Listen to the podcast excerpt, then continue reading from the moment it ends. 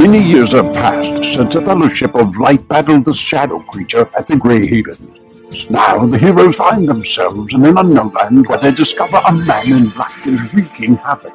Undeath follows him wherever he goes, and long forgotten legends rise again, having been possessed by his evil. Join the players of this Dungeons and Dragons campaign as they attempt to stop the man in black as he collects artifacts both on and off the Lonely Island. Welcome to Toleracia in part two of the Inglorious Bastards trilogy, Rise of the Mormon.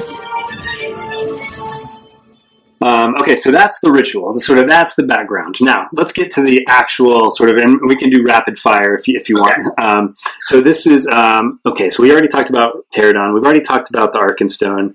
This concept that I sort of invented, which I thought was actually very Tolkien-esque, um, but you can tell me otherwise, was this concept of Durin's March. Um, and so, so imagine Durin waking up in um, up near Gundabad, um, Mhm. and eventually sort of making his way down near um, Moria, uh, the Mirrormere, um, and having this vision of the crown, and then of course erecting the statue.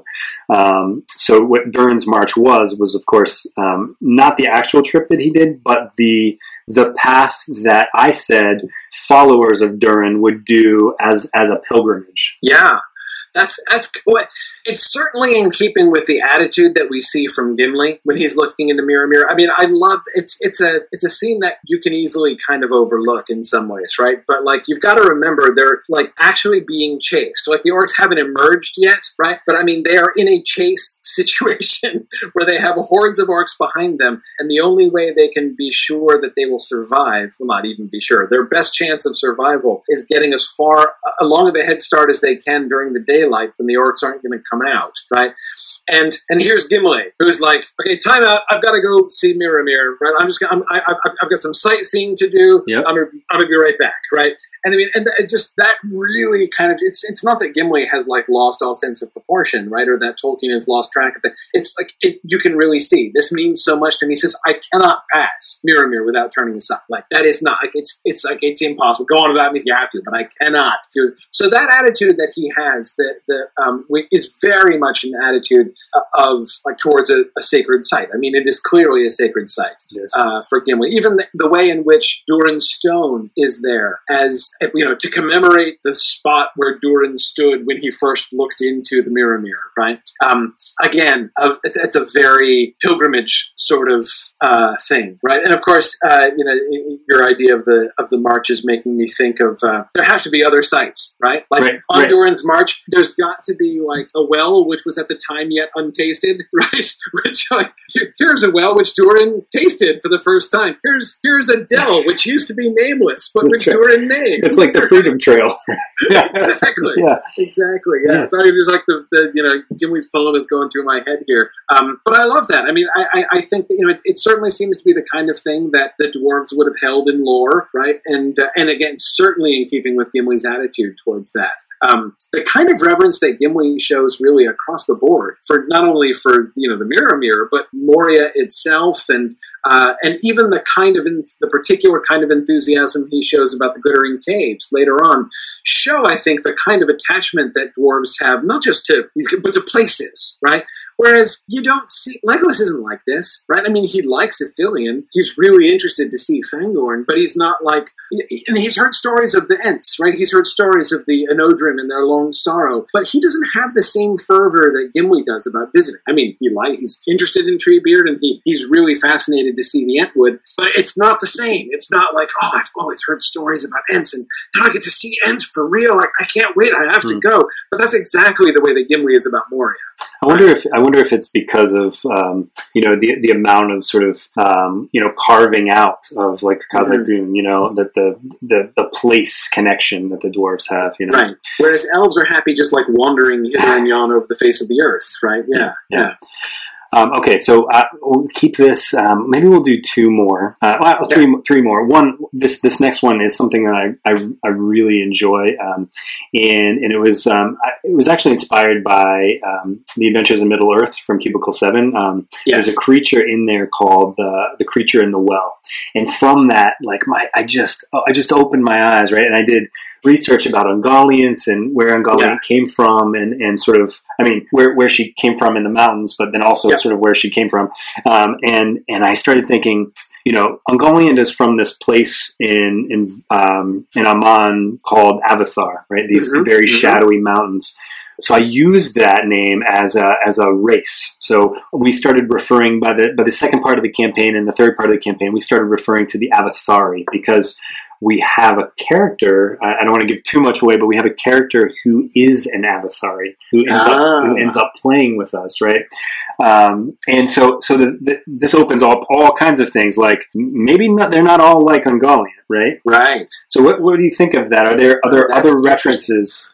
Well, so tell me more about the Avathari characters. So these aren't like monsters like Ungoliant. Are these these are what humanoids? Like what are they? Yeah, they could. So, so, um, so the character that ended up playing with us, the PC, was had had like a like a like an elvish form, right? That he took, Sure. so he didn't scare everybody.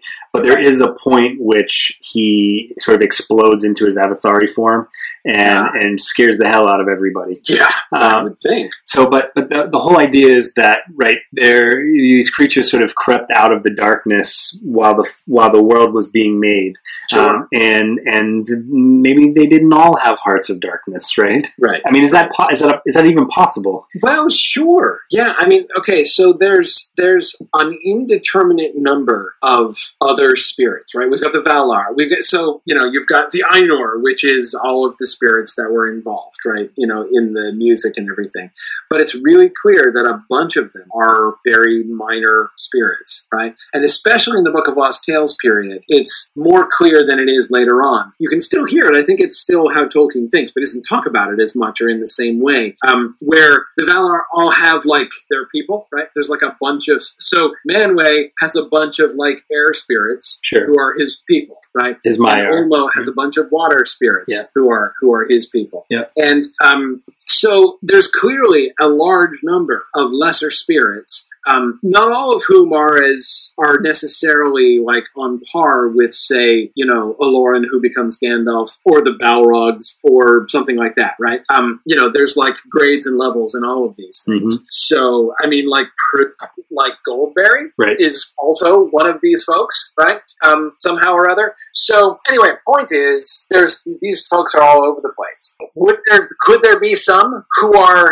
Oh my goodness, I feel uh, I'm. All right, I will just use the word I'm uncomfortable using. Neutral. uncomfortable using that because that's not a Tolkien concept, right? I, I, I, except unless I mean, you could say Tom Bombadil is neutral, right? Uh, There's all sense. kinds of theories about him, though, too, right? Yeah, exactly. But uh, but anyway, spirits who are so imagine I can imagine, right? There were a bunch of other spirits who were maybe they were Ungoliant's people, maybe they weren't actually like affiliated with her in the way that you know Manwë spirits are affiliated with him or whatever. Um, and they, you know, they can kind of make their own choice. We know the Maiar can make their own choice, right? Like Saruman goes bad, Right. Sauron goes bad, right? We know they can change their path, their own paths, have the opportunity to repent, right? You know, Saruman had a chance to repent, didn't take it. Um, uh, so we know that the Maiar are capable, therefore, of like moral movement in this way. So Ungoliant had a bunch of minor followers, right? But she was a loner, right? And didn't like, you know, build a community of them right down there in Avathar. So the idea that there would be lesser spirits who are kind of like Ungoliant in a sense, they're sort of like spirits of Ungoliant, but who all had their have had their chance, you know, to make their own way. Could some of them have been? So what, what I meant when I said neutral was not servants of the Valar, Right. Right, not servants of Morgoth and Sauron. Right. It's kind of floating around. There's plenty of examples of things like that. Um, So that's, Uh, so it's interesting. It's, it's I'm sorry to interrupt, but it's, it's, it's interesting that you you talk so heavily about the Ainur because the, the the way I had always seen Ungoliant was that she was kind of outside of that um, somehow. Is that Is that the wrong way to read that? Well, I don't. First of all, Ungoliant is. I mean, we know almost nothing about exactly who she was and where she came from, and you know, Tolkien's ideas about her kind of changed a lot over time.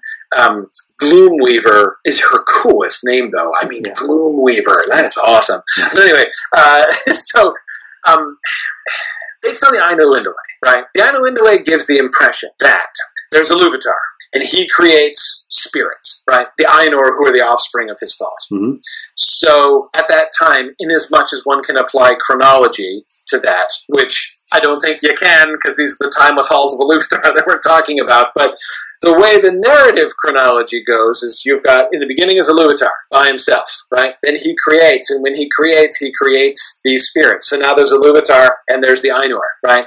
Then the music of the Ainur happens, Mhm. and then Ea is created, right? Then he makes the world, and some of the Ainur, not all, go into it, right? And some of them don't go into it and continue just to hang out with the Ilúvatar in the timeless halls.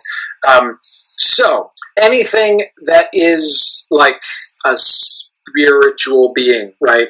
Uh, you could argue must have been one of the Ainur who descended in, Okay. but at the same time, I don't know. I mean, is it possible that there are some spirits at work in Middle Earth, resident in and at work in the world, which are in some sense a product of the creation of Arda? Mhm. Now, like in creating Arda, he also in giving so like the, especially thinking back to what we were talking about. Think think of the parallel with um, the dwarves, right? That we were talking about, right?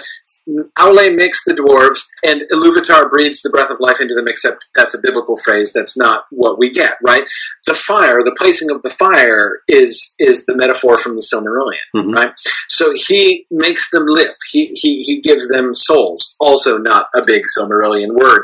Um, but that's also kind of the metaphor for Ea as well, right? The world is shaped according to the song of the Ainur, but it's Iluvatar who puts at its heart the secret fire, right? Which burns there, Mhm. uh, the flame imperishable. Um, so, in that sense, the flame imperishable is like the soul of the world, right? Of creation, not just the globe, right? Not just Arda, but the the the the, the, cre- you know all of creation, all all of material creation, right? Does that suggest, therefore, that in that action, that action of saying Ea and making the world, Iluvatar also kind of created other spiritual beings within it? hmm right?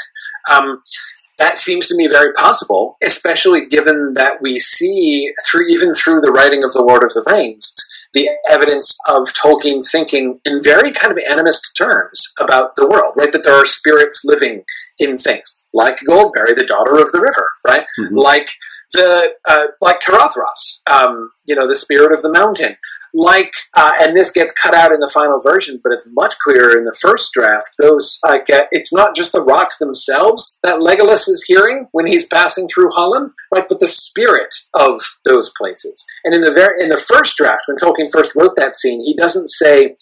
This land is unknown to me. He says this. Uh, Legolas, that is, says the spirits of this land are unknown, are of a kind unknown to me. Like these are like rock spirits, and I know tree spirits because that's who I hang with, right? So I can't really talk to these guys that well. So this idea that the land is is sort of has a soul of its own, right? Has spirits that live within it on its own. It's an idea that you can see again and again in Tolkien's writing. So that is as much as to say, if you wanted your Avathari not to be Ainur, right, not to be spirits who descended into Arda with the Valar, alongside the Valar, whatever, even Ungoliant herself, as being instead a manifestation of Yeah. like Ea itself. hmm I think you know there's uh, there's theological scope available for that in Tolkien's world. That's great. Well, uh, Corey, I I told you I was going to interview you for about 15 minutes, and it's been over an hour. And so, yeah, uh, that's so, all right. so there's a bunch That's of right. there's a bunch of other things on the list, and I was maybe maybe we can do a part two at some point Sure. to this. Um, sure. But the, the one thing that I, I will sort of as a because I think we'll definitely agree with this. The one thing I want to touch on that's it's really sort of it has uh, it's part and parcel to Toleracea um, Yeah. is the sleeper in the Tower of Pearl. Oh, Um, sleeper in the tower of pearl. I mean, just that phrase uh, is, Yeah. is incredible. it's Um, incredible, and it's fun. It's almost never anything but that phrase. I mean, Tolkien brings up that phrase several times. Never tells the story of the sleeper in the tower of pearl. But it's like you don't even need to tell the story. You just like say the phrase, "the sleeper in the tower of pearl." Oh, so, man. so do you have theories about who the sleeper is? Well, no, not consistent theories. The closest, well, Tolkien didn't even suggest this. This, I think, was Christopher's guess in his comments. Is that there's one version of the story when maybe it's Idril, Right. Which is kind of a fun idea in a sense, I think. Uh, but I don't know. I mean, because we never really find out what happens to Tuor and Idril. Right? They sail away, and we never know what happens. Um, but I, the thing about the sleeper in the Tower of Pearl, you don't want the sleeper in the Tower of Pearl to sleep indefinitely, right? I mean, you've got like implicit, it seems, in the mythic concept of the sleeper in the Tower of Pearl is that there will come a day when the sleeper in the Tower of Pearl shall awake, right? When shall that be, and what shall be the occasion of that awakening, and what shall happen when the sleeper in the Tower of Pearl awakes? Um, Well, I answer that. I, I answer Awesome. that in the podcast, so it's no problem. I got it taken care of. No, it's I, I, it's one of those things. It's to me, it's one of the most classic examples of these kind of mythic ideas that float through Tolkien's early writing, and it's so rich with suggestiveness. But he never tells the story. Can I read like one sentence Oh, of the please. first chapter of the Book of Lost Tales, which, which is just to me. Um, especially if you go back, um, uh, if you go back to a time, try to imagine a time when you've never even read the Silmarillion at all. So, like the name Earendel itself won't mean anything to you, right? Okay, okay, I lied. It's two sentences. Uh, uh, they're introducing Vairë uh, is introducing, you know, folks in the house. Little Heart the Gong Warden is the one who's being, int- and I love Little Heart the Gong Warden, who's being introduced. And she says, He sailed in Wingalot with Earendel in that last voyage wherein they sought for Kor. It was the ringing of this gong on the shadowy seas that awoke the sleeper in the Tower of Pearl that stands far out to west in the Twilit Isles. Yeah. And almost everything in that sentence, we have no idea what she's talking about, right? Like, wait, who, what is Wingalot? Presumably a boat, but that's all we know, right? So, who's Earendel? What's his ship? Why is it his last voyage? We kind of we know Kor. At least they've talked about it before, but we don't exactly yet know what it is. The shadowy seas. Why are they shadowy? Right? Uh, uh, uh, where, are the Twilit Isles? And why are they Twilit? Right? And who and who's the sleeper in the Tower of Pearl? I mean, almost everything in that sentence is totally inexplicable, right? And yet immensely suggestive. Just Right. so rich, dripping with Yeah. history. And, and and Michael Drout actually has a has a uh, a lecture that I saw on this where he he talked about how Tolkien would just throw out things like this, and Yes. you, you knew that people in the world knew what was going on, right? But Right, but the main character who knew the least maybe didn't, right? Yes. Yes. Um, Yes. So, so it's interesting. So you talked about um, uh, and uh, the Sleeper in the Tower of Pearl, and um, so all of these things are going to come into part two, um, Cool. in- including um, one of the other things that I thought was just so rich was the Caves of the Forgotten.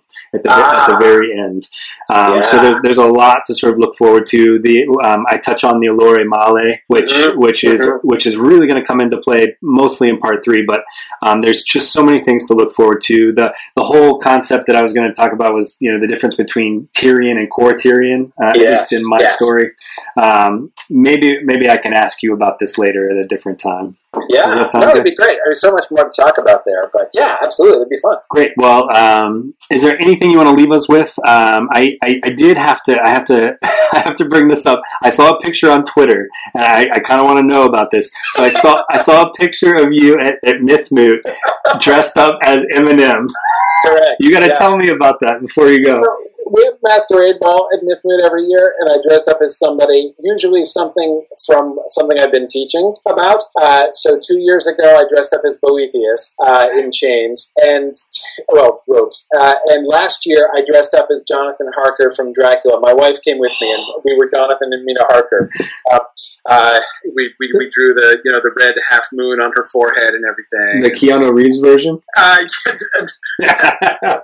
I, not quite so as the Keanu Reeves version, but uh, uh, but anyway, yeah. So so this year I dressed up as Eminem because I gave a talk on the prosody of Eminem at, at Mythmoot, and uh, and I was like, Eminem, that's a brilliant costume because all I need is a black hoodie. Uh, but anyway, no, it was great. You was pulled it off, man. It looked really good. I have, uh, I've, I, I, this has been like uh, actually my my my recent uh, kind of scholarly passion. Actually, is rap music. Um, I have sort of discovered as somebody who loves poetry and who loves, in Tolkien's phrase, the music of words. That is not just like music containing words or, or, or, or sung music, but the kind of music that the that, that that the play of words itself has, the play of, and the and the and the relishing of the sound of words. And I've always been mm, disappointed in 20th century poetry as a rule, especially poetry of the last 75 years or so. Um, but I've recently just, I mean, like you know, I like have lived through the entire evolution of rap music and missed it basically. I I've never paid a single bit of attention to rap music, and just you know, recently I just kind of stumbled across Eminem, and I was like, holy cow! Like what this person is doing with language, like what what he's doing with the sound of words. Um, I mean, what, what he's saying is pretty dreadful, but what he's doing with the sound of words is absolutely amazing.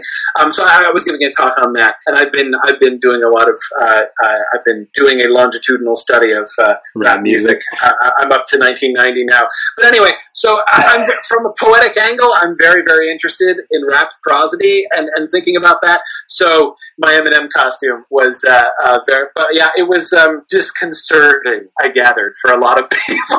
there. Oh, I thought it was it was you. The, the picture is perfect.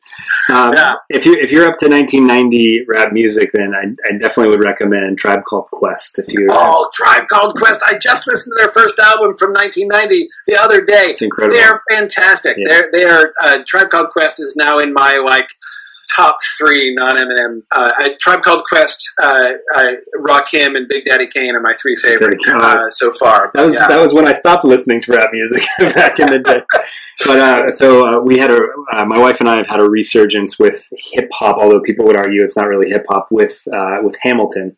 Uh, oh yeah, absolutely. um, Absolutely. And and it's it's been one of the things that my uh, my my kid loves Hamilton and my wife loves Hamilton and uh, it's it's been one of the things that's been really fun studying the history of rap music is continuing to come across people and I'm like oh okay now I'm getting all the Hamilton references now that I never understood before you know I'm like oh that was a Notorious B.I.G. reference okay I get yeah. it now right it's a little slow in the uptake right or, or like when I when I you know when I was like anyway there've been a bunch of things that I've recognized and you know uh, people I'm like oh this person sounds kind of like Ange- Angelica Schuyler no I mean except Angelica Schuyler kind of sounds like JJ Fad actually so okay yeah that's awesome. Well, the, the last thing I wanted to ask you about before I let you go was, um, and I promise I'll let you go, was um, a Colbert reference recently. Uh, yes So, Yeah. uh, so uh, he took one of your courses, right? Or, or at least one. he, he's he's he's uh, listening through exploring the Lord of the Rings, uh, my exploring the Lord of the Rings series. Um, I actually found out years ago that Tolkien. Uh, he was listening to my Tolkien Professor podcast uh, for a long time ago, actually about seven years ago, um, and this came across came about a really funny way. One of my students, one of my undergraduate students at Washington College, went to a taping of the of the Colbert Show, and you know he used to come out and do Q and A with the crowd at the end of the shows, right? So this student of mine did her thesis on Tolkien with me, and so in the way back in the first couple years of my podcast, I did a couple sessions with students who did their like thesis project to talk about their thesis projects about Tolkien. Um, so Allison was um, the name of one of these uh, one of these two women with whom I did these sessions early on. And so they're doing the Q and A with Colbert, right? And she raises her hand and he calls on her and she asks a Tolkien question. And he answers her Tolkien question. And then he pauses and says, Are you Allison? no way. Because he recognized her voice. Oh from my the, god. recording. And you can only imagine like how she almost died on the spot that like Colbert recognized her voice and knew her name. That's amazing. But yeah, so like he had just been listening to the episode like where I talked with her, and uh, so it was for him a bizarre coincidence that this person on the podcast he had just been listening to was there in his studio like the next week.